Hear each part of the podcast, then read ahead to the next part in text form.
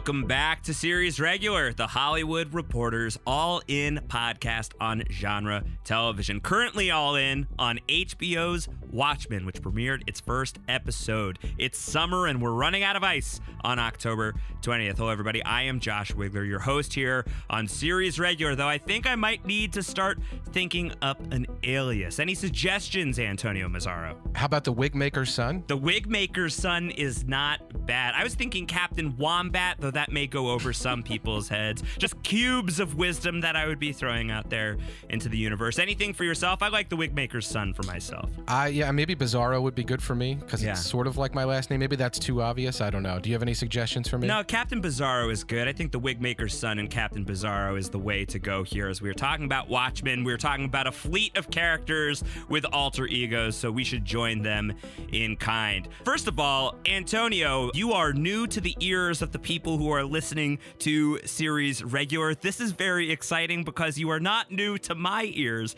by any stretch of the imagination. And if we've got any listeners coming our way from post show recap. certainly not new to them as well. But Antonio is going to be my wingman, not my wig man, here on the Watchmen coverage on series regular. All nine episodes of the first season of Watchmen, potentially the only season of Watchmen, according to Damon Lindelof. I'm sure we will talk about that a little bit here. Antonio, you're going to be the guy, and this is going to be incredibly fun. I'm excited. It's it's me and you. Can I be Nite Owl if you're Rorschach?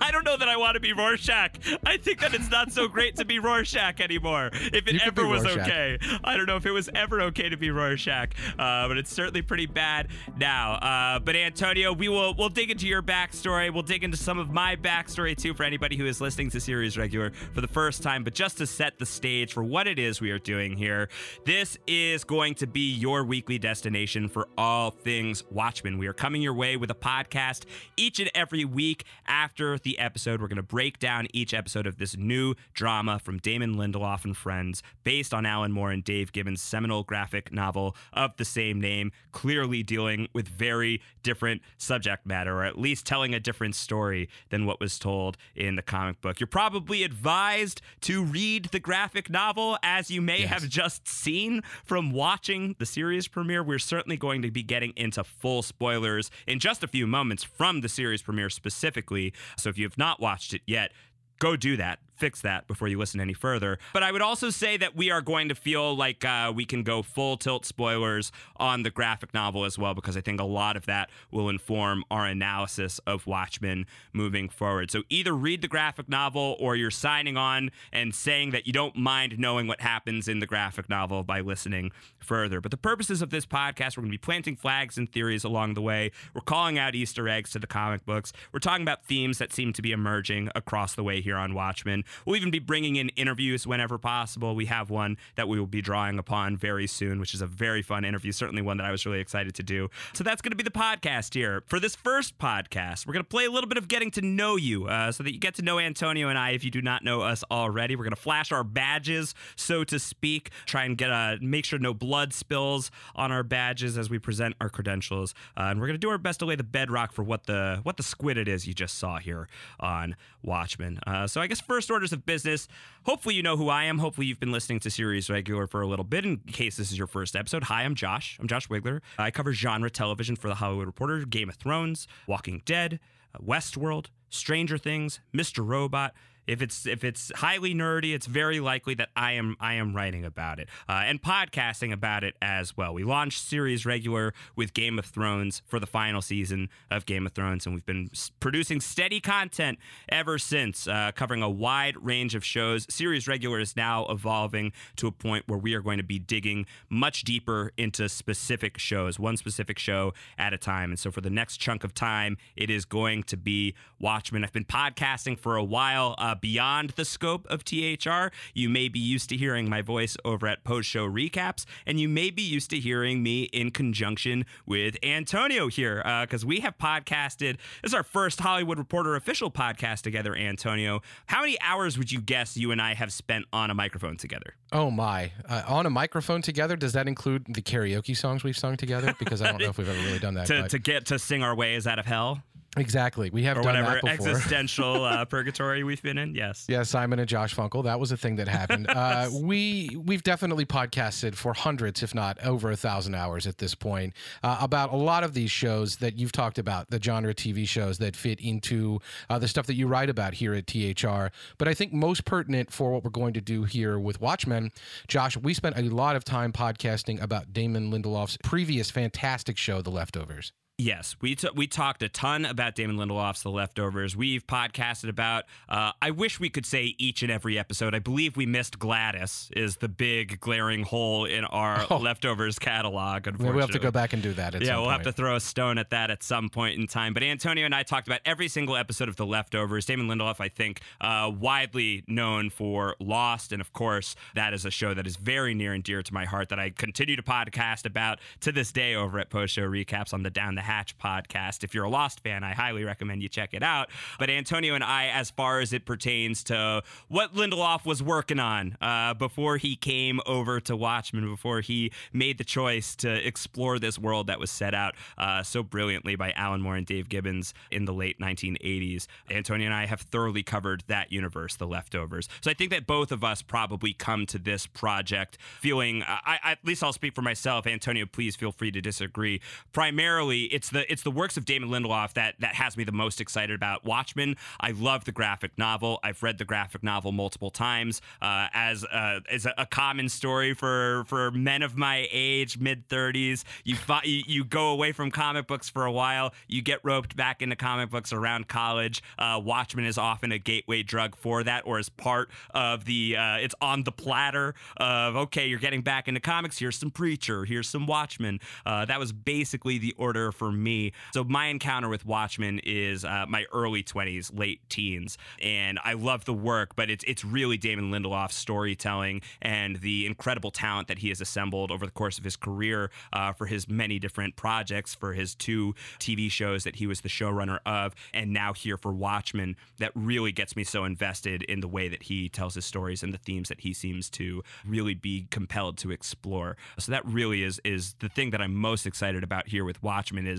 where does this man who just absolutely thoroughly killed it on the leftovers go from here? That's what it is for me too, and I'm sure the interview that you're going to play a little bit of here in just a moment uh, that you did with Damon Lindelof, where he talks about what drew him to the project or his connection to this material.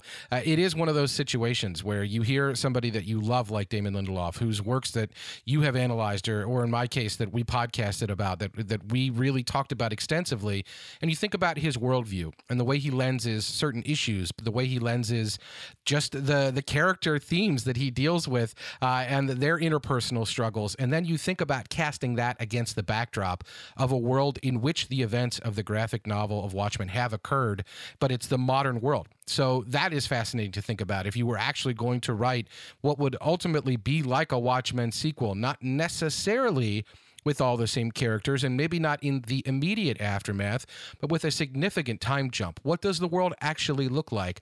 Did Veidt's plan succeed? All of these questions that, as a fan of the graphic novel, you would ask yourself. Damon Lindelof is the one who's going to get to address them. And you put those two things together, for me, it's very exciting as well. So it isn't just the name, uh, the brand Watchmen, and it isn't certainly just the Lindelof brand. It is that crazy combination of the two. It's the sort of thing when you're getting pulled back into things. If you said, let's spin a wheel and, and pick a great outcome, let's put two things together that I would love to see. These are definitely two things I would put together and say, I would really love to see what that would look like.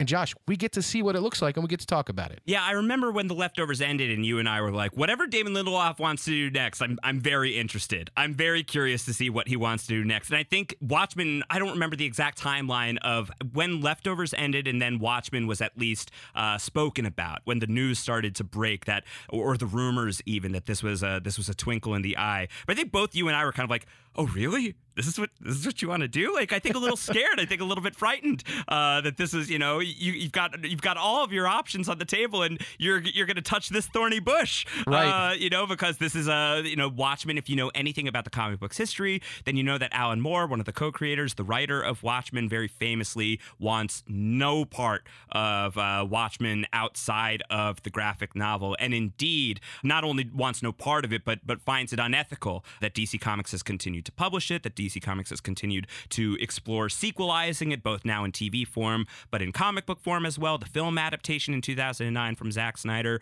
uh, to the point that Damon Lindelof, who did the outreach to, to Alan Moore to, to, to kiss the ring, so to speak, as he will use that parlance in the interview that you'll hear from him in a little bit, that he he believes that he may have actually been cursed by Alan Moore, is something that Damon Lindelof said in another interview on uh, Vulture in the past week or so. And Alan Moore being a practitioner of the dark arts uh, rather famously, we can neither confirm nor deny at this hour, Antonio, that such a curse was placed. But we have now at least watched an hour of Lindelof's Watchmen, this thing that has been kind of nebulous and what's this going to look like? And Damon had this uh, this famous Instagram post that kind of laid out his his general idea for his vision behind why he wanted to tell Watchmen, what he planned to do with it, how he wanted to treat the graphic novel as canon. Laid out those cards on the table, and those were still at the time very very theoretical. Now we can talk about the reality. We can talk about what the actual vision is. I think we still have a ton of questions about it. yes. Uh, but I but I think now we can actually talk about the the the literal realities behind the vision of the show. I'm really excited to talk about because I loved this hour of TV, Antonio. I did too. And you just think about the events of the graphic novel and the impact they would have on world society, and the mind reels. Uh, and it's up to Damon Lindelof to reel some of that back in. Uh, and he's a fisher of men. So I'm excited to see how this all plays out over the season, and especially excited after this first hour. He also loves fish nuns, I believe, if you follow him on Instagram. He's quite oh fond, quite fond of those things. Uh, speaking of Damon Lindelof, well, we've talked enough. Let's let's throw it to him really quickly, just to kind of speak directly to you, dear listener, about what some of his concerns were heading into Watchmen, uh, why he's excited that now you finally have it in front of you so that you can judge what he's been working on appropriately for yourself. The following 10 minutes of content with Damon Lindelof, it stems from an interview that I did with him in New York City just a couple of weeks ago. He's going to talk about his ideas behind why he wanted to adapt Watchmen, uh, the dangers of adapting Watchmen, and a little bit about how this episode, this first hour, structurally connects to the original Watchmen now that we can talk about the real Watchmen, now that we can talk about the, you know, from the perspective of the first episode, because as people are listening to this, they have seen it. That's a relief for you. That people know what was in your mind, that people know what you had in mind as you were tackling Watchmen. They are now starting to get a real sense of what that story that, that came to you was. Yes. I mean, I've obviously we started from a point of, oh, Damon's going to do this. I hate to refer to myself in the third person, but that's like you know, from from a from a cultural standpoint, as someone who loves watching this stuff, the first thing that you hear is this filmmaker X is now paired with thing that you love Y, and so you're like, oh, Todd Phillips, the Hangover guy, is going to do a Joker movie, right. like so. You always start from a place of.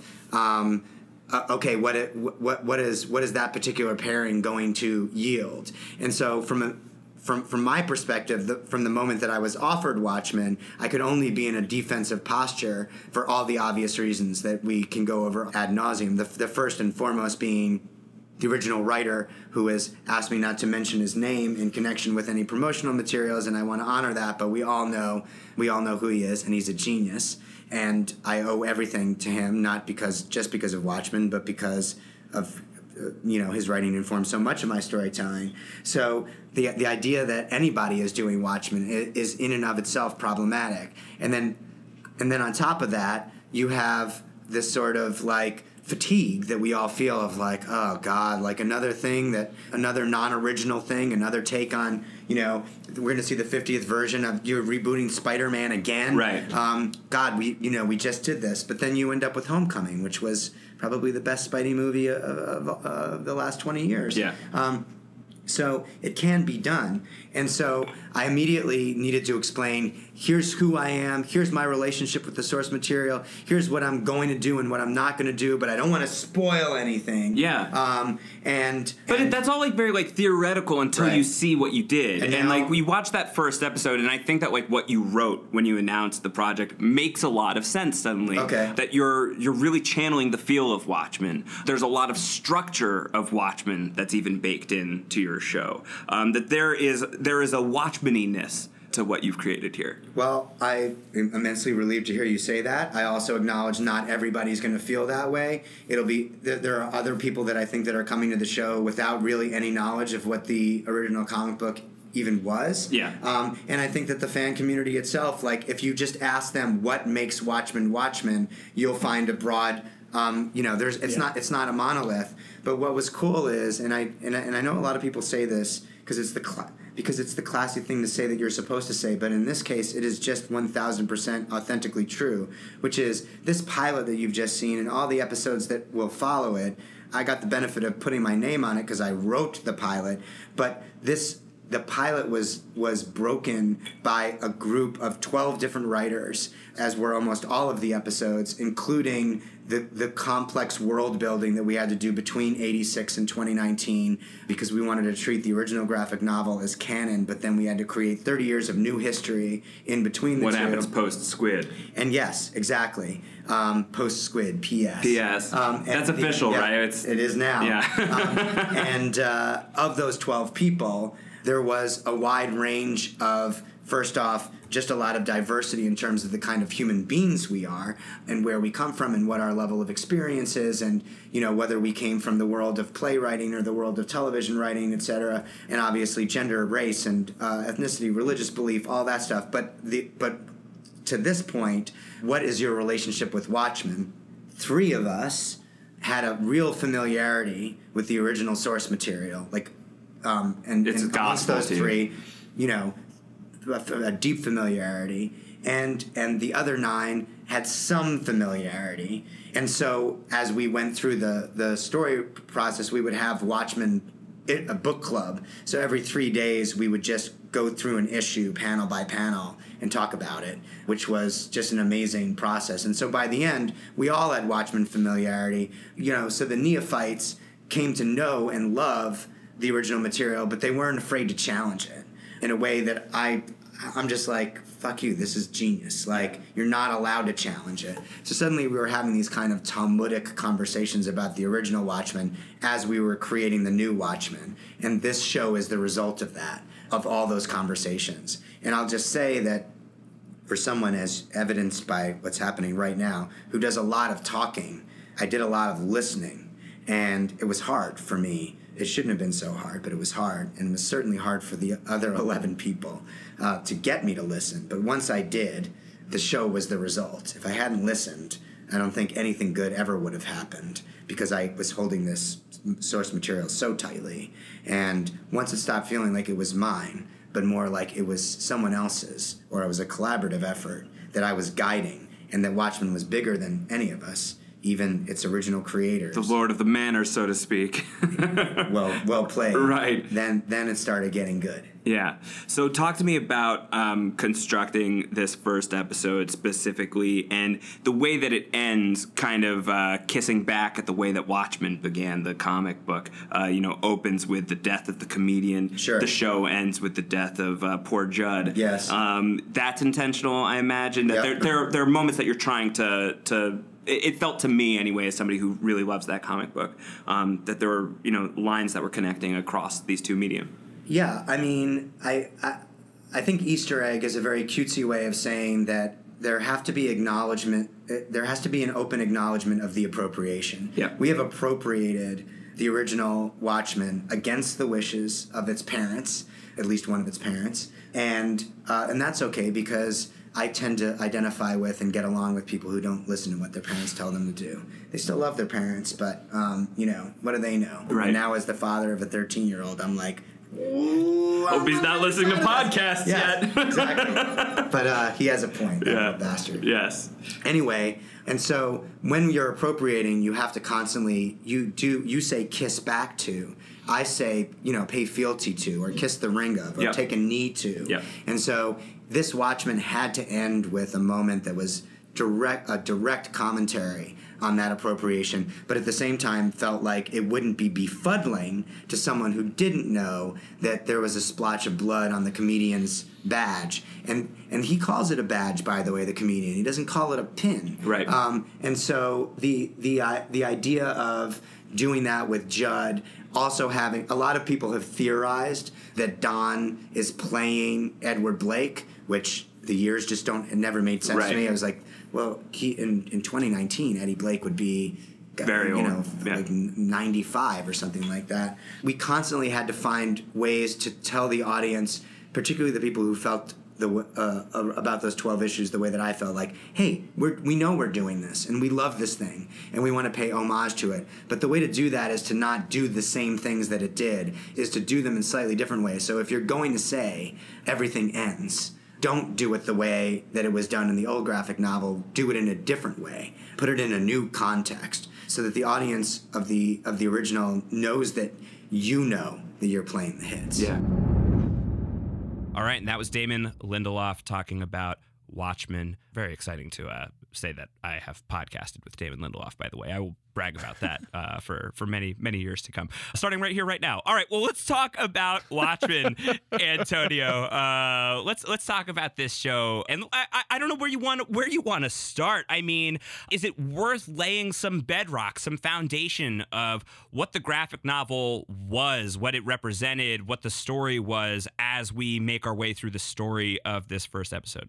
Sure, if you want to do that, uh, I it, it's it's very complicated, right? Because this is a a property which at some point existed and has been remade and has been spun off, and as you noted before, we played the part with the interview with Damon Lindelof, it has been rebooted. Has DC has bring brought their characters into the Watchmen universe? There's a lot going on. So the canon, and you can correct me if I'm wrong about this, but the canon of this particular show is that the Watchmen graphic novel is canon, and that's it. Is there anything else that they're pulling from, or anything else they're bringing in that you know of? That's it. Whatever happened in the Watchmen graphic novel happened. Uh, to to borrow a phrase from one of Damon Lindelof's other notable works. Yes, the the graphic novel is canon. The film is not. The film, very famously among Watchmen fans, does not adapt the the all important squid and i know that there's probably a lot of squid questions from people who are not familiar with the source material who have just watched this episode. Uh, the squid happens in the comic does not happen in the film.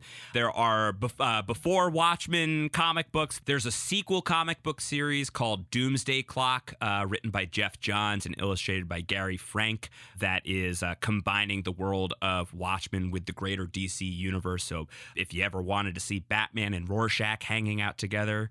Kind of, this is your chance. Uh, none of that is in play here for the show. The graphic novel, originally as it exists, is what exists in the canon of the TV show.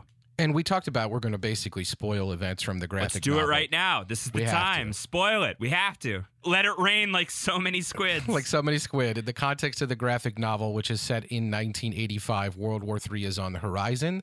The Cold War has not ended, obviously, and U.S. Soviet relations are so bad that a doomsday clock is ticking toward its finality. People are very, very concerned that things are about to happen. The Soviets in Afghanistan, places all over the world uh, are really just geared up for what is ultimately going to be World War III. And of course, in the nuclear arena, that could mean the end of humanity. This is something that people are tracking, but it's also something that superheroes are tracking. Superheroes exist in this world. Uh, only one of them actually has superpowers. The rest of them are masked vigilantes. Uh, they have, as masked vigilantes, existed for decades before this, uh, but were banned by the U.S. Senate uh, in the 70s. So they have gone underground, and the story essentially tracks superheroes, uh, these masked vigilantes, trying to uncover a story of why someone is murdering their number. One of their number dies at the beginning of the first chapter of the Watchmen graphic novel, and then the other masked vigilantes try to uncover the mystery of who is at the center of killing these masked vigilantes because others of them start to drop. What they find is one of their number, the richest, smartest man in the world, Adrian Veidt, has concocted a plan to quote save humanity. And his belief is that you can save humanity by bringing humanity together against a common cause. The problem of course is that everyone is oppositional. So the only way you can, can you can unite all of humanity is to bring them together against a common threat. And what he's done with his brains and with his money is has created a common threat in the form of a giant squid. I know it sounds crazy, it's quite devastating Yes. in in reality uh, Right. because he he essentially uses very rudimentary teleportation powers, which he has copped a little bit from the only superhero that actually exists, a guy named Doctor Manhattan, who was created as a part of a, a failed nuclear experimenter. He was trapped in a chamber and obtained these omniscient otherworldly powers, teleportation being one of them. Adrian Veidt, the richest, smartest man in the world, gets rudimentary teleportation powers, creates this giant psychic squid, which he knows will explode and die upon the moment it's teleported, and he teleports it over New York City. It kills, Josh, 3 million people. 3 million people. However, it does, at least in the context of the book in 1985, seem to put a ceasefire on all of the crazy world oppositional nuclear forces. We don't know what impact it has beyond that. The graphic novel does not go beyond that. But as far as the people of Earth are concerned, this was some sort of interdimensional or alien attack against the against the United States and then therefore the world that we have to put down our weapons to face and to confront as a humanity.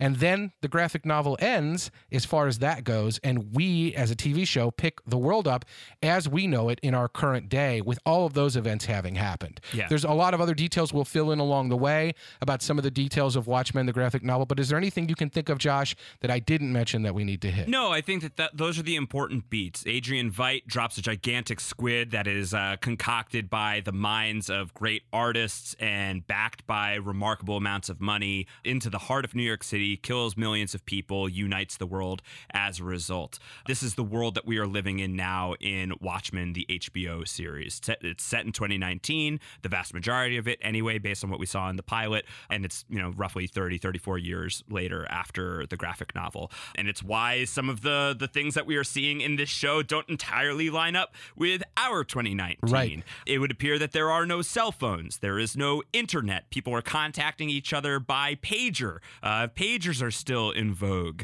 in the world of I like that world, by the way. Can we go back to that world? Pagers, no cell phones? I mean, we would have to sacrifice the podcasting, but maybe a worthy sacrifice. I don't know. Maybe we would Can't find we- it. We could just go back to old timey radio, Antonio. I think we could have Oh. a career there. I think that that would be fun. Listen, I didn't get deeply into my backstory, but that that's my first love, our old time radio shows. Uh, You've so got the I, voice for it, my friend. I thank you. I dial back. I dial back my uh, my interest all the way back to the early days of vigilantes myself and those radio stories.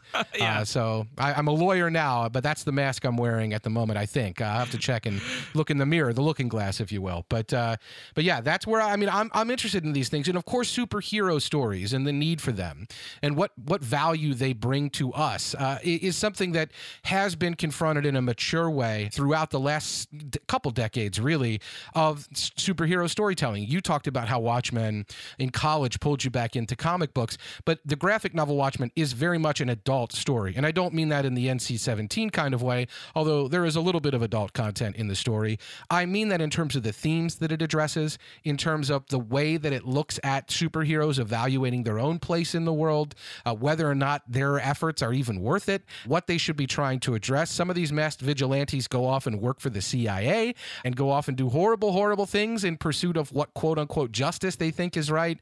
There's a lot of that going on, but you're right. The, the world is different. In the graphic novel Watchmen, for example, Richard Nixon, Josh, served several terms as president. We quote unquote win the Vietnam War, uh, and he changes the Constitution so he can serve more than two terms as president. And he is the reigning president in the 80s uh, when this is taking place, the events of the graphic novel. And as we see in the story in the show, uh, he is lauded. He's on Mount Rushmore, Josh. He's on Mount Rushmore. Yeah, there's a there's a whole community within Tulsa, Oklahoma that is literally called Nixonville. So there's still plenty of people who've got lots of love for Richard Nixon in their hearts in the world of Watchmen. But the current president, as it exists in the show, Robert Redford, who canonically in the comic book at the very end is announcing a bid to to run against Nixon in 1988. Uh, so he has, uh, I, I believe that the official company line on how that worked out, according to the writers' room of HBO's Watchmen, is Redford lost that bid for the presidency, but eventually won and has been serving as president since the 1990s. Antonio, you caught a newspaper clipping that you can see at one point in this episode when Angela Abar and the other Tulsa police force officers are infiltrating the 7th Cavalry's headquarters that states Robert Redford not seeking reelection. Um, so it seems like there will be a sea change at the highest office in the land for the first time in a very long time, which is uh, probably going to be a to do here in the graphic novel. But this is obviously a very politically charged story from the ground up, from from the from the bedrock of what was written so long ago, and very clearly, uh, very politically charged here as it's being conveyed by Lindelof and his team of writers and filmmakers. You know, white supremacy standing front and center as the big Right. threat that is being fought against here. The very, very harrowing opening sequence of this pilot set during the Tulsa riots of uh, the of 1921, which I will fully admit this was not something that was on my radar rather shamefully until you know hearing about it in connection with Watchmen. And you you see this first scene and you see people in airplanes flying over Oklahoma and shooting people on the streets and explosions. Um, and you you know you, I, for me anyway my, my first reaction was like this has to be this has to be really dramatized right? Like this this can't be. And you read about it more and it's like this is this this this plays at least on screen pretty close to what you read about as far as historically what happened with the Tulsa riots. Um, I think that this idea that we're that we're confronting here on on Watchmen, you know, racial tensions in America, even though it feels like uh, the in in many ways the alternate history 2019 that this show is taking place in. Thank God there's no internet because the internet is the devil, as we all know. There are so many ways in which the the world seems more uh, more akin to the idealized utopia that Adrian Veidt sacrificed millions of lives for, that he believed would be achieved. And then in other ways, it is it is tragically close to the world that we live in, and is is very dangerous in that regard. Uh, and I think that this is something that will be very challenging for a lot of viewers to to wrap their heads around in this uh, you know this this this show that is shrouded as uh, pop culture entertainment that comes with such great brand name recognition. Um, I think that people who tuned in on Sunday night, who tuned into this first episode, may be really surprised at what they saw. Maybe not just surprised, maybe a little outraged, maybe a little upset, uh, maybe a little concerned that it trends toward exploitative. And I think it's the job of Damon Lindelof and the creators of the show uh, to ensure that that is uh, that there is justice done in terms of the way the story is told. Uh, and I think that we have certainly seen that trust earned through Damon Lindelof's work uh, in in the way that issues are confronted and, and just the maturity of the storytelling. So I think we can see how that will progress throughout these episodes. But it does seem very clear that we're going to be confronting racial issues head on. This is not something that was a secret. Uh, this was known, of course, in advance of the premiere. Stuff that was talked about leading up to this. When I think you look at what what our common enemy was, or what the greatest threat to our society was in 1984, if you want to say that, it could have been the nuclear panic. It could have been the idea that as as part of a Cold War, where there were these two countries where kids growing up in schools had to learn to hide under their desks. Uh, people grew up through the Cuban Missile Crisis and experienced that as a generation, believing that the bomb could be dropped on them at any point. and we had an enemy with missiles bearing down on us. It affected every policy decision that was made throughout the course of several years of United States foreign and domestic policy. So, if you want to say in 1984 or 1985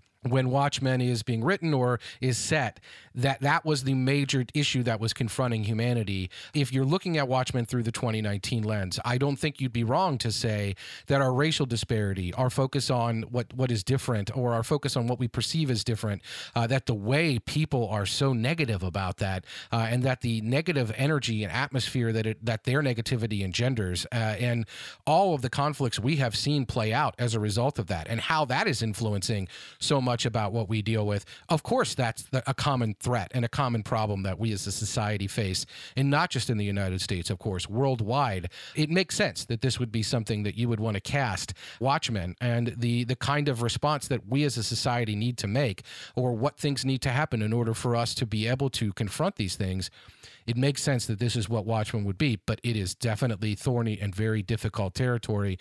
And the show, as you're pointing out, starts off not in any way shying away from it. In fact, dialing us back to 1921 with these very horrible real events, uh, and then bringing us into the present and showing that racial strife and whatever racial issues were present in the same city uh, in Tulsa, Oklahoma, where the, the 1921 settings are set. We're seeing that play out uh, with our characters in Tulsa, Oklahoma in the in modern day.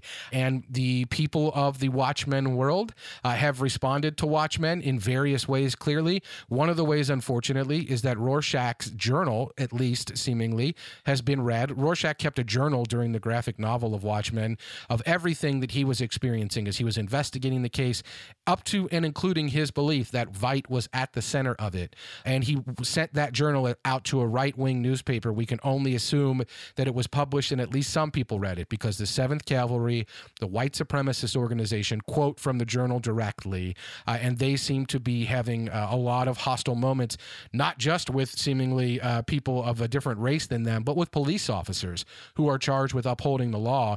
That's another hot button, obviously, Josh, for police officers to be at the center of this story.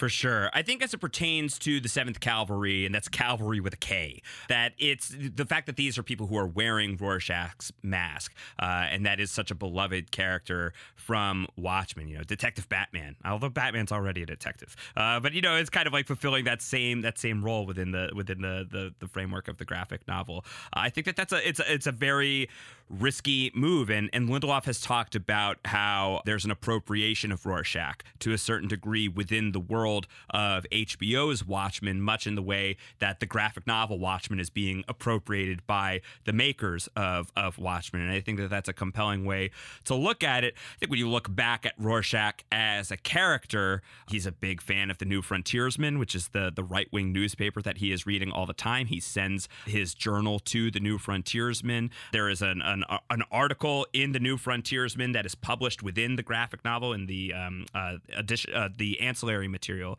There's ancillary material from the graphic novel that gets published uh, along the way, including, uh, you know, basically, you know, fictional pages from uh, the newspapers. And this is a this is a quote from it in one of the issues, there's uh, there's an editorial that's basically in defense of masked vigilantism that references uh, a rival newspaper, a more liberally minded newspaper called Nova Express, that writes Nova Express makes many sneering references to costumed heroes as direct descendants of the Ku Klux Klan. But might I point out that despite what some might view as their later excesses, the Klan originally came into being because decent people had perfectly reasonable fears for the safety of of their persons and belongings when forced into proximity with people from a culture far less morally advanced. That's a quote from the New Frontiersman in the world of Watchmen, and that was Rorschach's favorite paper. So uh, for for people who are who are subscribing to that ideology, putting on the Rorschach masks, maybe more in character than than some would be uh, inclined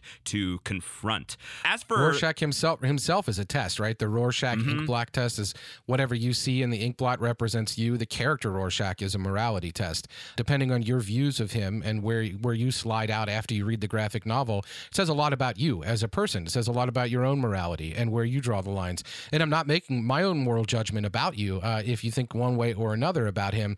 Just that it's interesting that the character himself says that these people seem to not reflect any kind of lack of clarity or any sort of disambiguation or something confusing about Rorschach or a different interpretation about his methods or his ways. Uh, what these people have taken is strictly the racism, it seems like. Yeah, absolutely. And it's interesting that they've taken the name the Seventh Cavalry, which is Ozymandias himself quotes the 7th Cavalry in a very different newspaper appearance. He appears in an issue of Nova Express, uh, which is the, the political opposition uh, to, to New Frontiersmen, and in an issue that is published much later in Watchmen's run. Uh, Ozymandias is giving an interview about where you are in the face of Armageddon. Which side are you on? Are you with the four horsemen of the apocalypse, or are you the 7th Cavalry that is fighting against the face of Armageddon? And these people who could not be more politically opposed to what it was that Ozymandias, at least on the face of it, was trying to represent,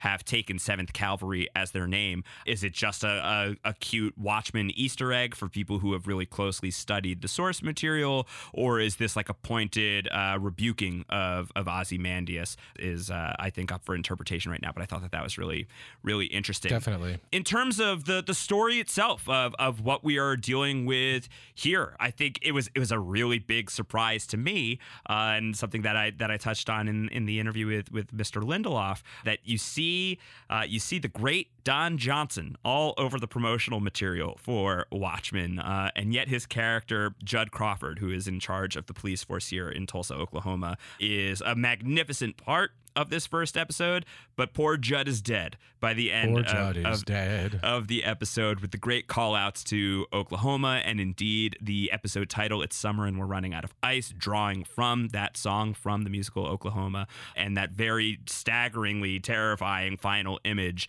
of Judd hanging from the tree with Louis Gossett Jr.'s mysterious character sitting next to him, Regina King as Angela Abar looking on at her friend who is dead as the music comes down, as the camera pans down and focuses on that badge on the ground with a drop of blood splashing on it. And in that moment, I think that that was a real unifying moment of clarity for me of like, okay, I'm, I'm really starting to feel and see how this show plans on interacting with the graphic novel and the source material. I do think that very, uh, in very clever ways, this is uh, structurally winking and nodding at what's come before. The graphic novel launches with the death of a masked vigilante, with the death of, Right. of the comedian, and it becoming a, a real murder mystery at it, at its core engine of who killed the comedian, why did the comedian die, and that's the that's the first sequence that you get here in this first episode. In the last sequence, we're getting the show's version of that: who killed Judd, why is Judd dead, and where are we going to go from here?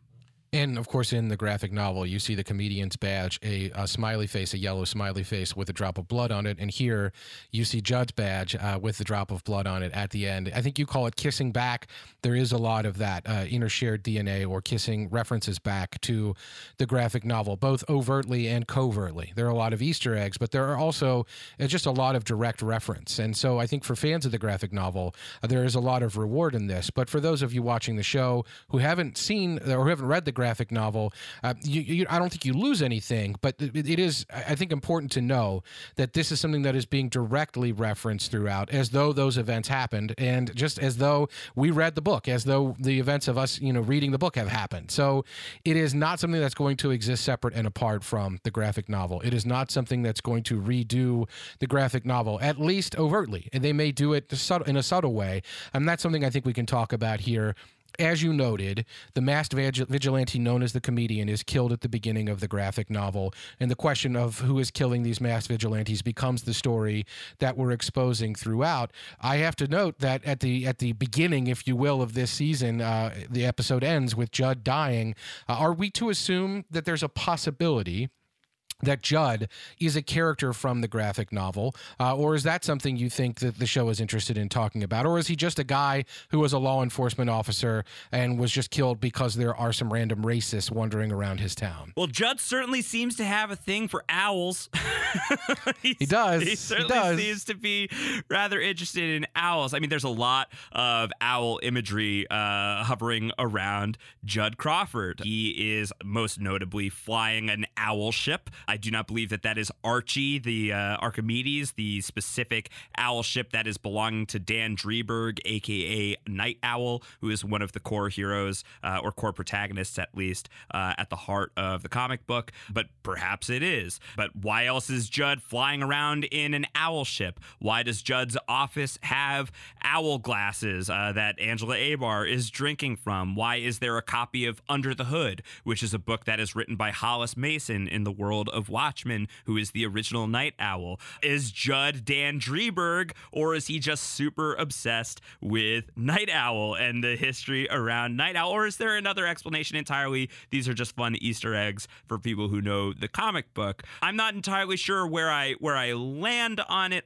ultimately, other than by the end of the graphic novel, Dreiberg is on the run alongside Laurie, who is the Silk Spectre, who is his uh, his partner at that point in time. They are wearing different disguises, they have different names, and they are planning on continuing to live out a vigilante life together and have further adventures of Nite Owl and Silk Spectre. We know that casting has been announced that Jean Smart is playing Laurie 34 years on from that moment. There's been no such announcement surrounding Dan Dreiberg. Is it possible that uh, at some point post Watchmen, that character decided to to move to Tulsa, Oklahoma, and get into the law enforcement game and barely hide the fact that he's Nite Owl? I guess it's possible, but it does strike me as unlikely. My guess is is that this is a different character. My guess is that this is a character created for the show. Uh, even if he would be roughly the same age as as Dan Dreiberg, I think it'd be a little bit on the nose to have it be the same exact guy. But I'm I'm confounded as to why he's got this uh, Nite Owl obsession, and it makes me wonder: Has the government gotten their hands on uh, Nite Owl technology? Right? Like, are, are is Right. there is there an owl ship for every station? Uh, is every are they fairly cheap to make? Otherwise, why is nobody panicking when the owl ship just crashes in the middle of the cow ranch uh, shootout with the Seventh Cavalry? Everybody seems to be pretty cavalier about that. So those are some of my questions surrounding Judd as it pertains to the owls of it all. Well, the owl ship does seem to say police on the bottom as Right. it's crashing, so that does send, seem to lend some credence that maybe the police just bought built Archies everywhere. Like the police forces in every small town burg in every state have Archies that they can use, which is I think pretty cool. What maybe a world! I don't know. What a world! yeah, Yeah. Uh, obviously, the hot topic of uh, police acquiring uh, weaponry that is far too advanced for anything they need to do is something we can consider, and uh, so are extrajudicial police executions, which is what we see in this episode. I think it's uh, probably a little easier to stomach when you see them being of odious people with whom you don't agree and whom you think that maybe they they brought it on themselves because they were declaring war on the police in a white supremacist kind of way. But these are hot buttons that they're pressing for sure, and fire will shoot out if you press a hot button. Uh, and I'm not sure that uh, I'm not sure that just saying, "Oh, somebody's obsessed with the Nite Owl," that's cool. Like they have the machine, that's cool. He's a police officer. He has weaponry that, as a police officer, it's a little odd that he would have. And I think it does say something about the state of the police force in the current timeline of the show Watchmen. Another thing that says something about the state of the police force in the current timeline of the show Watchmen are the fact that they can't show their faces, Josh. Right.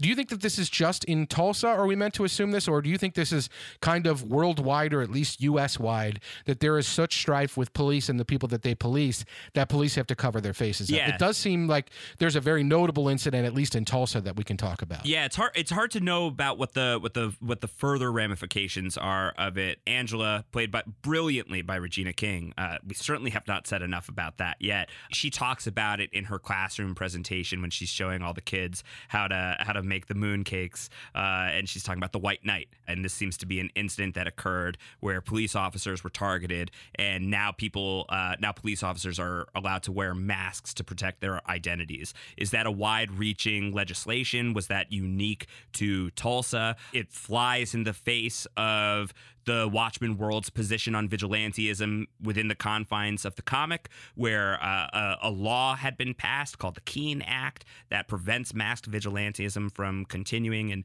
Dr. Manhattan is allowed to do it because he's working specifically with the government and the comedian as well. Uh, but beyond that, it's outlawed. And here, it's been legalized. It's been weaponized. It's a it's a big about face, and it does seem like uh, a recent change as as well. I don't know if it's far reaching or if it's just localized to here, but it's it's a very interesting contrast to to the world that Lindelof and his writers have inherited.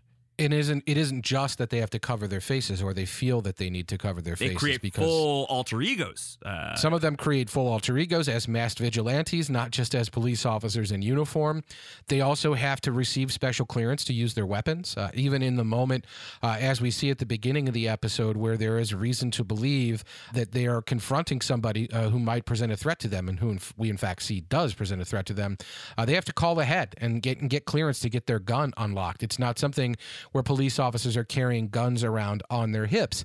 That said, as we see, some of these people who wear masks seem to think they can just be violent whenever they want uh, and do whatever they need to do to extract information. So there is a very interesting thing going on with the police force, at least in Tulsa, Oklahoma, as we see as relates to the the citizenry whom they are working with as police officers, and it, it does I think speak to some of the issues of our day, uh, but I think of course we don't really know why some of those things are happening. Like, are the guns locked up because of something that only happened in Tulsa? Is this a nationwide thing? Uh, is this sort of an, the inevitability, or is this meant to have commentary on what would happen if we as a society were to treat our police this way? These are the sorts of things can, I think will get thorny with this show uh, because these are the issues that people like to write and talk about online. And um, there's certainly issues that are important to people's lives. And so it is it is interesting to look at what's going on with the police force in this show from that lens it also makes you wonder why someone would put a panda head on their head and wear it in a closed room. Right. Like, why is that happening? Right, right, right. Or how Looking Glass is able to see underneath that mask. Uh, Tim Blake Nelson's character Wade, who uh, who is uh, the the man in the heart of the pod with the mirror mask on his face. Gotta know got to know how he's able to see. Uh, I guess if back in uh, the days of the Watchmen graphic novel, Rorschach in the 1980s and the mid 80s was able to wear a mask where ink blots would move around, there was that technology available, then you got to believe that you could wear a fairly thin fiber on your face that is reflective, yet you yourself could see and breathe through comfortably. I just don't know how that's achievable, but I applaud whoever created the invention aside from Panda's head and Looking Glass's mask, did any of these these new characters stand out to you of particular note? Anybody that you're gravitating to early on? It's uh, there's a character called Red Scare, Yes, right? yes. According to IMDb, which uh, With the powdered donut mouth. powdered donut mouth, and uh, and a, a funny voice. Uh, obviously, he I don't know if this is part of his character, if he's staying in character the whole time, if this is really how he talks.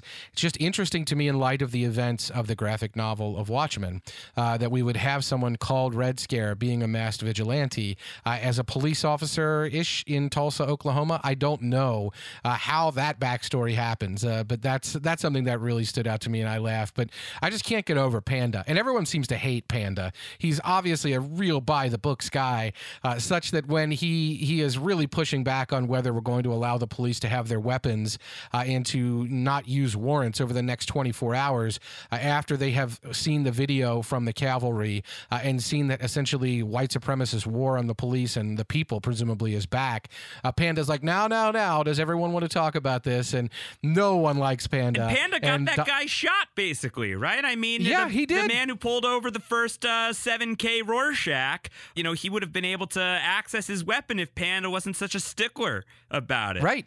Yeah, he had to sit in that car forever because of what was going down with Panda, and that gave the guy time to put on the mask and get a gun out and shoot Yeah, him. if he so, buzzed him like even 10 seconds earlier, I think things would have, Right. uh, we would have found out what's underneath the romaine and not just Again. croutons. Again, now though, what we're doing in discussing this is we're making an argument for uh, uh, weapons to be more readily available with, for police, which is an interesting position to be in and not a great one. Yeah. Uh, and I think it shows the high wire that the show has to walk on uh, in, in in taking on these issues, and will be very interesting to watch be executed. And I don't mean that word lightly. Just throughout the course of the series, how will they handle uh, what's happening with these issues? And they're certainly cognizant of them. The first part of that interaction that we see at the beginning with the police officer is him saying, like, you're going to be recorded. Are you consenting to this? Body cams are right there in the middle of the scene. So a lot of what happens in this show is happening in the background. It is just basically accepting that we'll pick up on these little details. Like, for example, the pickup truck he pulled over has a battery. These these are electric cars. Even beat up pickup trucks are electric in this world. I don't know if gasoline is part of what's happening. They had electric cars mean- as early as the comic book too. Uh, the, Right. the Bernie, who's the guy who's reading Tales from the Black Freighter, is always leaning back on one of the charging stations. So yet another way where this is this world is uh, more environmentally friendly in some ways than ours. And does that mean our foreign policy is different? Does that Right. mean, for example, when we see the Twin Towers in the interrogation scene, when there's a discussion of terrorism, is that uh, is that just sort of bait for us as a as a society who understands those in a terrorism context, or are they still standing in the context of the show? We don't really know these things, uh, but what we know is that we are in a different enough world that the similar details will still trigger us and will still put us in a position where we react a certain type of way. Uh, but they are they are representative of that world and that world's issues. So, for example, when the police need more weapons or need to be able to use these weapons, we have to be able to compartmentalize and consider it in the context of a different version of the world than we live in now. Uh, we can certainly use the values that we have from our world uh, to interpret whether we feel it's appropriate or not. But I think we have to look at it in the context of the story that we're watching and not just in our own context.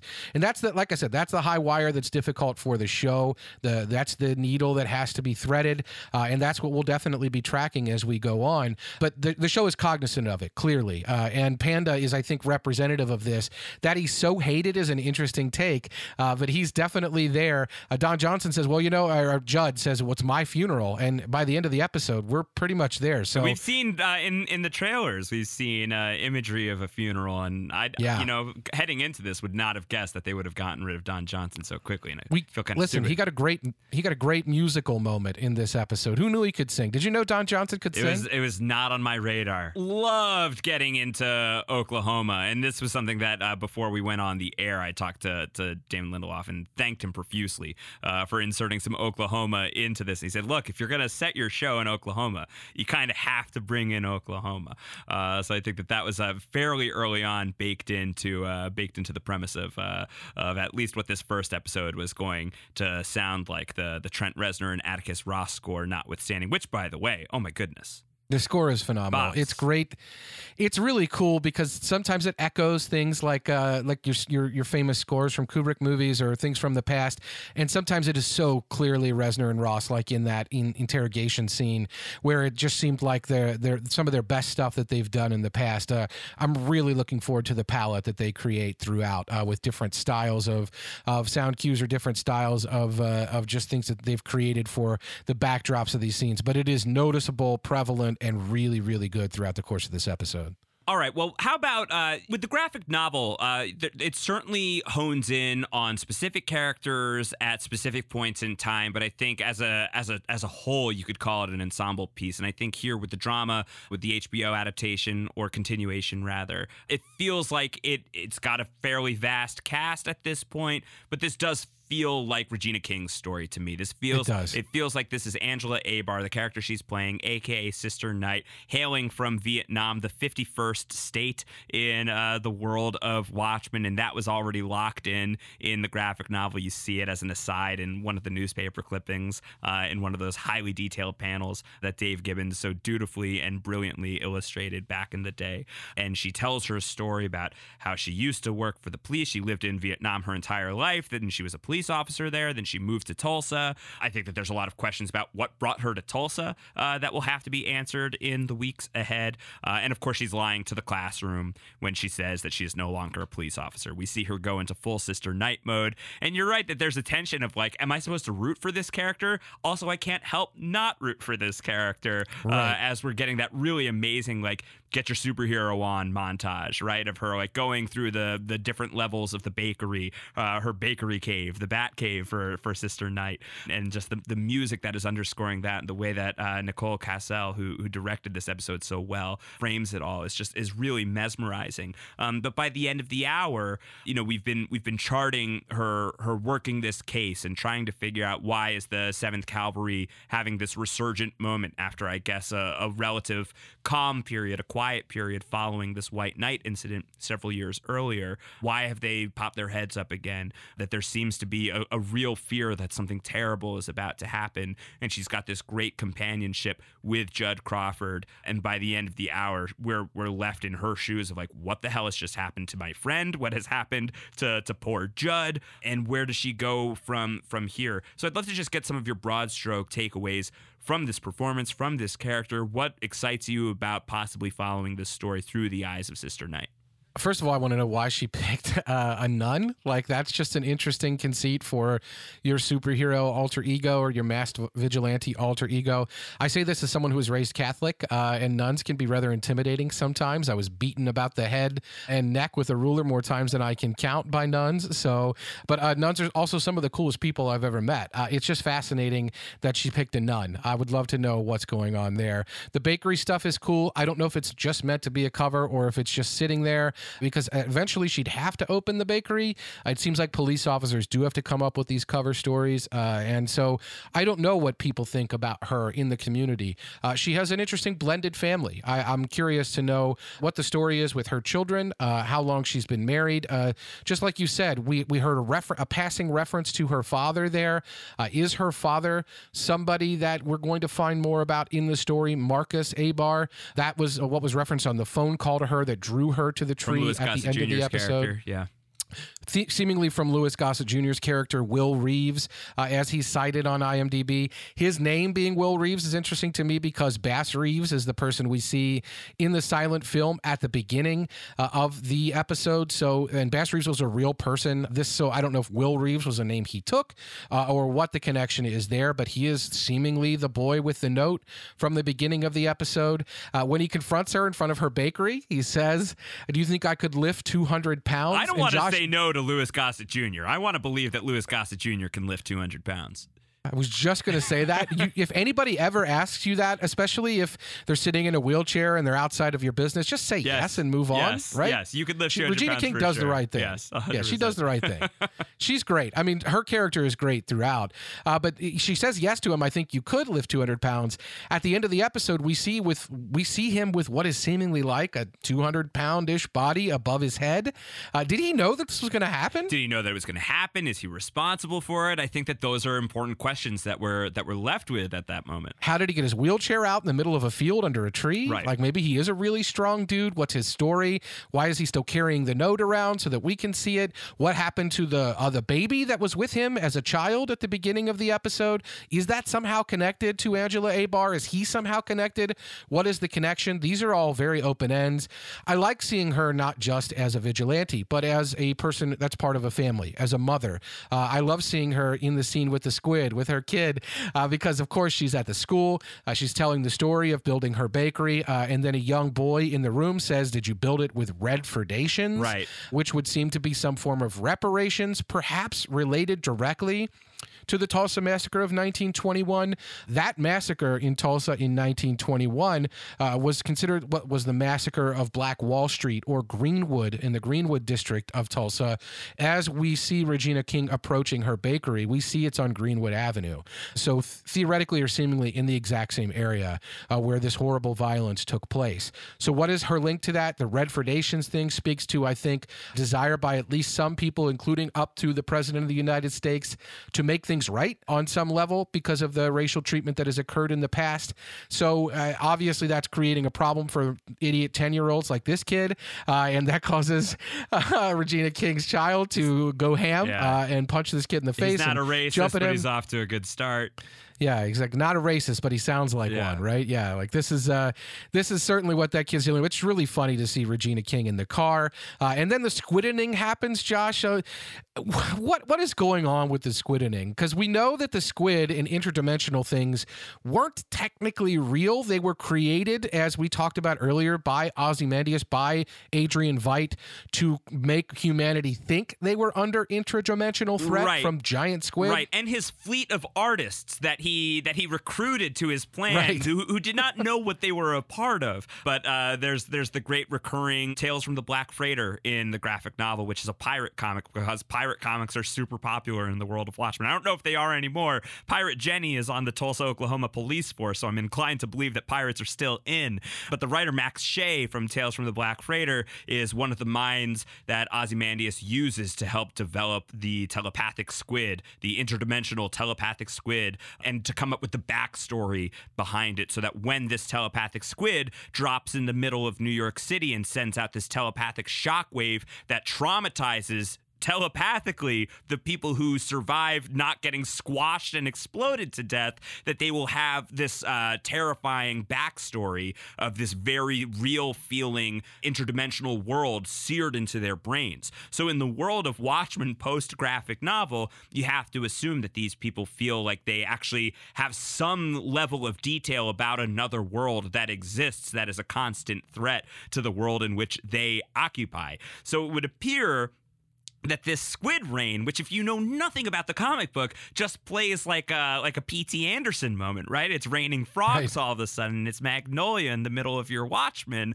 uh, and it even is played kind of lightly in the context of the show. Uh, with three little birds playing in the background. yeah, with the cover of Three Little Birds, with the Bob Marley of it all playing, and it's very light underneath it. And for me, like I couldn't t- like I, I I can't find like a real significance in the song itself to the to the imagery that's happening on screen. Likely something that I'm missing, but for me, it at least read as if you know the comic book, then you know that this squid rain that's coming down is uh, not necessarily the real threat that everybody else seems to think it is. And maybe for the people who do not know what the squid is, this is like a, a signal of like, this is actually like a, a wink at like sort of the whimsical oddity that you are going to find awash all over Watchmen. I can't imagine that we're going to build to another gigantic, massive, horrible squid incident because that would feel like it was retreading that material in a, in a way that Lindelof seems in, in his statements about his intent to not want to do. But I'm open to it if there's a good idea. Love the squid, big fan. Uh, was very sad to see it excised from the film. So I'm, I'm, I'm happy to see the squid rain here. What it what it mostly indicates to me on a plot level, Antonio, and this is the point where you and I say that we podcast about Mr. Robot each and every week over at post show recaps. And as a very light spoiler for that show, the first season culminates in a very big event that happens, and the the remaining seasons uh, largely deal with the fallout of it. And there is a there is a line in the second season specifically talking about this grand plan and how the execution of the plan will be difficult, but that's not the hard part. It's what comes after. It's it's what comes next. And I think Squid Rain is a great indication of of uh, plan. Uh, Ozymandias drops a telepathic squid in the middle of New York, convinces the whole world that there's an interdimensional threat that we all need to unite behind, and begins the process of building something akin to a utopia. How do you keep that fiction up 34 years on? Sporadic squid rain uh, would be my guess. This seems like this is an SSR. this is an accepted part of the universe of, of Watchmen, the HBO show that the of the of the HBO's uh, Watchmen drama that the that the Squid Rain is continuing, and it indicates that Ozymandias' plan is continuing, but. We don't know exactly what's going on with Ozymandias himself. There is a, a newspaper headline that Louis Gossett Jr.'s character is reading a newspaper, and it says Adrian Veidt officially declared dead, that he is presumed dead and now officially declared dead. HBO is not officially declaring Jeremy Irons as playing Adrian Veidt, but everybody who is involved with this project has basically just talked around it in the tightest of circular ways. Uh, like it, they're they're all but outright saying at New York Comic Con when Jeremy Irons was on stage and was announced as part of uh, the the panel lineup. I believe in in the context of the show they're calling him the Lord of the Manor, uh, but at New York Comic Con they were they referred to him as probably who you think he is. so I mean, like that is that is the, that is the level. Scar? That is uh, yeah. That oh my God, be prepared. Uh, that is the the level of uh, of quote unquote secrecy that they are displaying with that character. And yet, whatever is happening with this man, who may or may not be, but probably is Adrian Veidt, is deeply confounding. Is the Jeremy Irons we are seeing in this episode? A, I just want to know what you think. And B, do you think that this is a man who is responsible for Squid Rain? I don't know about the Squid Rain part of it. That's the weird part because clearly he's yeah, up to it's definitely something. the weird part, Antonio. yeah, that's the weird part. Not the naked uh, play typing, not the servants who seem straight out of like some kind of uncanny valley or Stepford, uh, not the riding a horse for several days, not the cake that he can barely eat, uh, not being handed a horseshoe to cut the cake instead of a knife. Yes, uh, not any of that. The weird, the weird part is whether he's doing the squid rain or not. Who knows what's going on with the Lord of the Manor? It's that also, by the way, that's what I'm going to officially call you on this podcast. Uh, but who knows what is going on with the Lord of the Manor? I would say definitely seems to be Adrian Veidt. The Adrian Veidt from the graphic novel considered himself to be the smartest man in the world. Definitely looked at things through a very intelligent lens. Uh, his idol was Alexander the Great. Uh, he realized at some point that he could be better than Alexander the Great. Uh, and he realized at some point that he could essentially be a god. You're talking about a man from the graphic novel who can catch bullets. Like, and this is just a normal man. He has trained himself to do uh, just extra human things. And of course, his plan, quote unquote, technically worked in the minute. But you got to imagine that guy who is so insanely dedicated to what he's doing that he would kill 3 million people in order to, quote unquote, save the rest of them would not just let this go. He would not just expect it to be fixed. He would probably try to uh, make sure that it was con- continued to be followed through on or that people were still buying into it. That said, I think what we see from the events of Tulsa is that it didn't really work. Like people are still in horrible positions. Uh, people are being executed. Uh, the there is just extreme racial tension uh, that is present from everywhere to kids' classrooms to killings with the police. So this is not a plan that worked. And you got to imagine the guy that did what he did in the graphic novel would not just let that go by the wayside. In fact, in his discussions at the manor with his weird servant staff, he talks about how he's in the process of another project, a five act play. And the play is going to be called The Watchmaker's Son. The Watchmaker's Son, in the context of the graphic novel Watchmen, is, of course, Dr. Manhattan, the one actual person with superpowers in the context of the Watchmen graphic novel. In that in that graphic novel, theoretically, Doctor Doctor Manhattan disappears to another galaxy. That's where he ends the story. We see him referenced in this show as somehow being on Mars and building and destroying buildings and things on Mars, which is a place we know he retreated to in the graphic novel. Being as Doctor Manhattan can kind of be everywhere and nowhere at the same time, Josh, and being as Veidt who is who he is. Uh, do you think there's a connection between the two here in this story? And is that sort of what Veidt may be up to? Is trying to either bring Doctor Manhattan back or create a new Doctor Manhattan of his own. Yeah, I think that there's there's some sort of Manhattan project that is probably going on with uh, Nice. uh, with with the the Lord of the Manor storyline. But what exact what form that takes at, at this point, there's just no way to say. But the the Watchmaker's son being the play that he is focusing on, it's so great to watch him, uh, you know, banging away on the typewriter, uh, the, it- Completely nude it- completely in the nude with Uh, raw thighs. uh, Jeremy Irons apparently was uh, seduced into being part of Watchmen over lunch with Damon Lindelof, and he tells the story of Lindelof explaining his full arc for the season, and Jeremy Irons walking away from that interaction being like, I have absolutely no idea what that man is all about and what he wants to do. And he seems pretty crazy, but he seems really into it. And I'm very into the fact that he's into it. Uh, and that is what inspired Jeremy Irons to take on the role. So I think that whatever that storyline is going to bear out as, my expectation is that it's going to be a blast to watch because it was so strange to watch in this first episode. And I can only imagine where it's going to go. The Manhattan connection seems pretty obvious with the Watchmaker's son, what that looks like as far as a play, if that's like a grander act that he has for the world. Should we be terrified uh, at the notion of I've written a play, like he's written another story, he's written another fiction?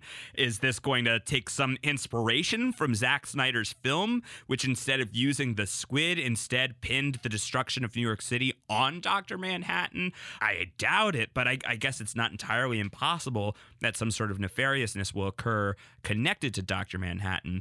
I have um, some skepticism about what this episode tells us about Dr. Manhattan. It tells us very little, but there is a very quick flash on screen of Dr. Manhattan is on Mars. And it seems like there's some so, sort of live satellite broadcast of Dr. Manhattan just hanging out on Mars, building sandcastles on Mars, still doing the same thing he was doing 34 years ago uh, in the comic book. This is a this is a man, if you want to call him that. He once was a man, John Osterman, much like Cobra Commander, but is now much more than a man, as a veritable god, as Doctor Manhattan. At the end of the comic book, he tells Adrian Veidt that he is going to leave this galaxy to find new ones and maybe create life of his own. Does that sound like a person who is still on Mars 34 years later? Do you think that the fast and loose relationship Dr. Manhattan has with time allows for him to, to be bored for 34 years if he can see far enough into his own future that in 35 years or 34 years and three weeks or whatever the timeline would be to draw him in deeper into the HBO timeline storyline, uh, that he could tolerate that because he knows that that's just what he's fated to do? What are your Dr. Manhattan theories? It's interesting because Veidt is somebody uh, when he executes his plan. Doctor Manhattan kills Rorschach and says, "Like, well, we have to kind of protect the story here." He begrudgingly agrees to be part of it, but he also says, "I'm going to remove myself now, and I'm going to go do the other galaxies thing, like you're talking about." But one of the things he says to Veidt before he leaves is, "Nothing ends. Nothing ever ends." He sees time and perceives time much differently than any of us do. Uh, he's able to be there 35 seconds ago and 35 seconds ahead. There are some really cool moments in the graphic novel where that is made clear. He's also able to separate himself and have multiple versions of himself. Uh, he's making love to his partner and working in the other room at the same time, which is uh, incredibly unsettling for his partner, to say the least. Fairly he's uncool, to, yeah, yeah, very uncool, very, very not a not a good move by Doctor Manhattan. Uh, and he's able to pull people to Mars at sort of a moment's notice. So would he be able to make it seem as though he was on Mars when he was in fact somewhere else? Of course he would. Would Adrian Veidt, the person who he got in his head by saying nothing ends, nothing ever ends? Would he be interested in finding Dr. Manhattan? Of course he would. Uh, does Dr. Manhattan play some role in the story? Is that why the watch batteries are around? Possibly. Is that what's going on with Jeremy Irons? It seems very likely, but we don't know what form that takes, and we certainly don't know where Dr. Manhattan is. And really, all we really know is what it's like in Tulsa, Oklahoma. Uh, would Dr. Manhattan uh, in the books consider him or in the book consider the events of what's happening in Tulsa, Oklahoma as something that required his attention? I really don't think so if you're able to make him connected to those events in some way, uh, maybe he would, uh, and maybe that's where Laurie comes in. Uh, if Laurie being uh, his ex lover, if she comes into Tulsa, Oklahoma, and is part of the story of the events there, does that draw Dr. Manhattan's attention to Tulsa, Oklahoma? And is that something that because Dr. Manhattan's attention is drawn there, Adrian Veidt's attention gets drawn there? Is that the way this story comes together? All of that is TBD. But the Adrian Veidt of the graphic novel, who we believe is the Lord of the Manor and Jeremy Irons here is not the kind of person that would just let this plan stop. And he he really wanted to do what he thought was the right thing. Uh, he had this sort of uh, just delusions of grandeur about his role in it. But this is the kind of guy that built himself a terrarium in Antarctica and lived there. His servants in that in that graphic novel were people that he killed. So what's up with these servants? Are they clones? Are they robots of some kind? Uh, they clearly don't know how to bake a cake, uh, or maybe give an appropriate birthday gift. Yeah. So um, this what is something that concerns him. oddly shaped cake, by the way. It was an oddly shaped cake, and it was given a horseshoe to cut it, and that was a, like, oh, a horseshoe? Like, really? It was kind of a like the way it played was that he was disappointed. yeah. You know, oh, I could, I could get you a knife. Oh no, that's fine. I'll use this fork. Like it was just, a, it was a moment where I felt like he may have been working to develop these these AI servants, and that was a failure on their part, if that's what they are.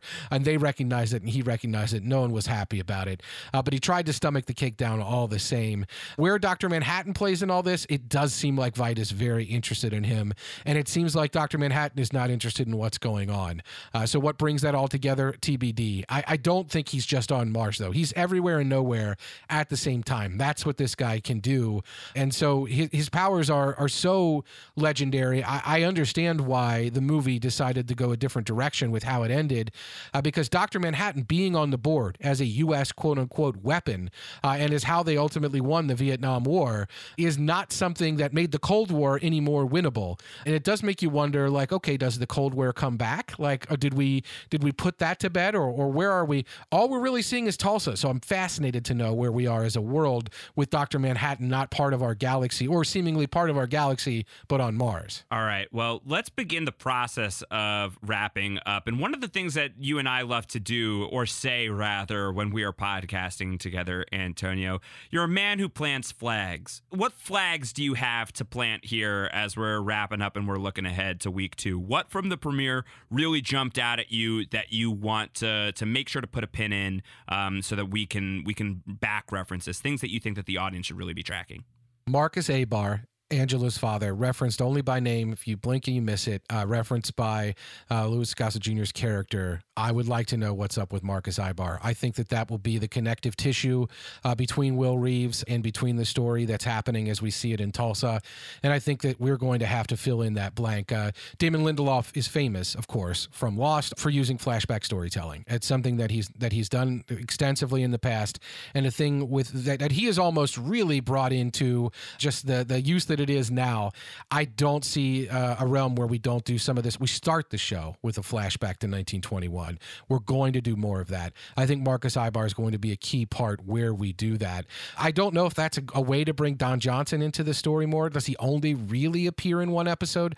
My guess is no. But the I, comedian I think we're going to certainly get. was a continuing presence throughout the graphic novel. So if if Don Johnson as Judd is occupying the same space, you would hope that we would be seeing more of him. Definitely, definitely. And I, I, I would think that we would do that through flashbacks. How far we flash back? Will it be, as you indicated, will it be what brought Angela to Tulsa? Is there that connective tissue that goes all the way back to the events of 1921 and earlier? TBD on that for sure. But that's something I want to I want to flag and say I'm definitely looking out for that. Uh, what's going on with Veidt? Like I said, I, I I'm planning a flag that those servants are probably AI in some respect. It just does seem to be uh, Adrian Veidt, the character in the graphic novel, talked a lot about the technical revolution that was forthcoming and that he believed would happen. Uh, he was always ahead of the curve in terms of that. Uh, he was always he was able to make a lot of money, uh, and we see him doing so throughout the course of Watchmen uh, by buying futures of things, uh, by just in the moment plotting events and seeing how he could monetize them. This is a guy who I think would be fully cognizant of that. He's been declared dead, so clearly he's faked his death to try to take himself off the board. But I do wonder, Josh, because there is a key moment in the graphic novel near the end uh, where Rorschach and Nite Owl are confronting Veidt, uh, and they're basically he's they're they're saying he's saying, "Do you think I would give you any chance to stop my plan?" I did it 35 minutes ago. And the rug is pulled out from under you, realizing this shit already happened. Like, they're not stopping this. The first time I read Right. the graphic novel, I thought, oh my God, like they didn't stop it. It happened. Like, Which this is, crazy. Really, the seminal moment from the comic book that has Right. impacted so much culture, so much pop culture, and so many stories since then. Very famously, in the Ozymandias episode of Breaking Bad, uh, there is a, a moment that I will not spoil that all but you know it changes the number. It's not 35 minutes, but otherwise it's basically verbatim the Adrian Veidt quote. Uh, it's, Right. it's still haunting to anybody who encountered that unspoiled the first time through the comic book. It is it is great, and the fact is that he's able to pull the rug out that way from time, uh, from a time standpoint. I'm wondering if what's we're, if what we're seeing at the manor is occurring before the events of the story that we're seeing. Uh, is he going to enter the story in a different way, time wise, than maybe I think what we would frame it? I, I'm at least putting a button on that, if not a flag. I, I'm I'm putting I'm putting a note on the fact that it's edited to seem like it's happening at the at the same time. It may not be the same time. One of the key elements that we hear his servants talking about is it's his anniversary. Well, the anniversary of what? Is it the anniversary of when he was officially declared dead? Uh, if that's the case, then this is well after when it actually happened in the context of our story. It's not, I don't think, the anniversary of what happened in New York, unless it's after the events of our story, because the events of our story are in September. What happened in New York was in November. So I don't know what this anniversary could be, but if if it's either of those two events from Veidt's life, uh, they are not in the current timeline of the show where we are. So show I don't know what that could be. And so I'm planting a flag that there could be something with the time of the events that are happening at Veidt's, uh, at Veidt's manor that does not necessarily play the way we think. And I think it would be a nice nod, uh, nod to the I did it 35 minutes ago of it all. So those are the two things that really stood out to me. Uh, anything you want to plant a flag in, Josh? Uh, no, I think that we've talked through a lot. I mean, I'm sure we could be here for a, a very, very long time, just like talking through like Easter eggs to the point of when when Angela, when Sister Night makes it through the, you know, the she she makes it to the Rorschach inside the trailer, and he kills himself with a cyanide pill. That in its own right is a is a nod back to the comic book uh, where Adrian Veidt is uh, there's an assassination attempt, but it's in quotes, and the the killer who tries to kill Veidt uh, ends up getting killed by cyanide pill, even though it, it it's it's staged at the time to look like it's a suicide. Actually, Veidt is force feeding to the cyanide Right. pill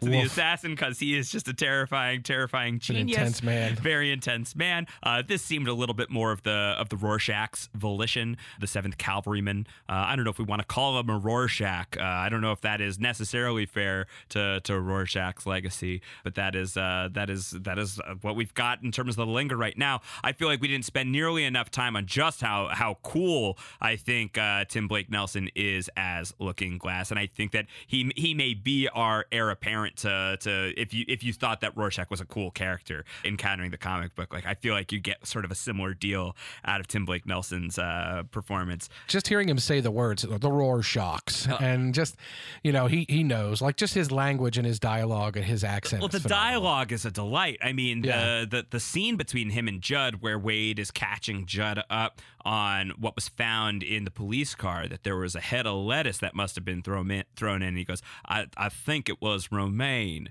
uh, and and Judd just like stops and goes, "Were there any croutons?" And Wade responds to that. He goes, "Not that I could ascertain." And it's just like it's a it's it's a it's such a great rally, right? Like it is like uh, ti- it's like dialogue tennis. It's just brilliant, and the ball is up in the air so brilliantly. Uh, you know, hit back and forth between these two great actors, uh, supplied by great writing. Damon Lindelof is uh, the sole credited writer on the pilot, but has a really great writers' room moving forward. You know, Nick Cuse is uh, the co-writer of the next episode, uh, who is a, an alumni, uh, an alumnus from The Leftovers, is the son of Carlton uh, has has co-written a lot of great Leftovers episodes with Damon Lindelof, Carly Wray, uh, who is uh, also from The Leftovers writer room and is um, the writer of my favorite episode of of Westworld ever, uh, uh, which was the the episode that was focused on Zahn McClarnon's character. Um, so just an incredible pedigree behind it, and I, I have no reason to expect that the that the dialogue isn't going to be such a, a delight to to get into. So I mean, we're one episode deep at this point. A lot of this is table setting stuff that we're doing here in this podcast. That's a little bit long, but I think that there's just so much meat on the bone that there's just no way that we're going to be chewing on it every single week, chewing on every single morsel. Good thing we've got nine weeks to do this thing, Antonio. Yes.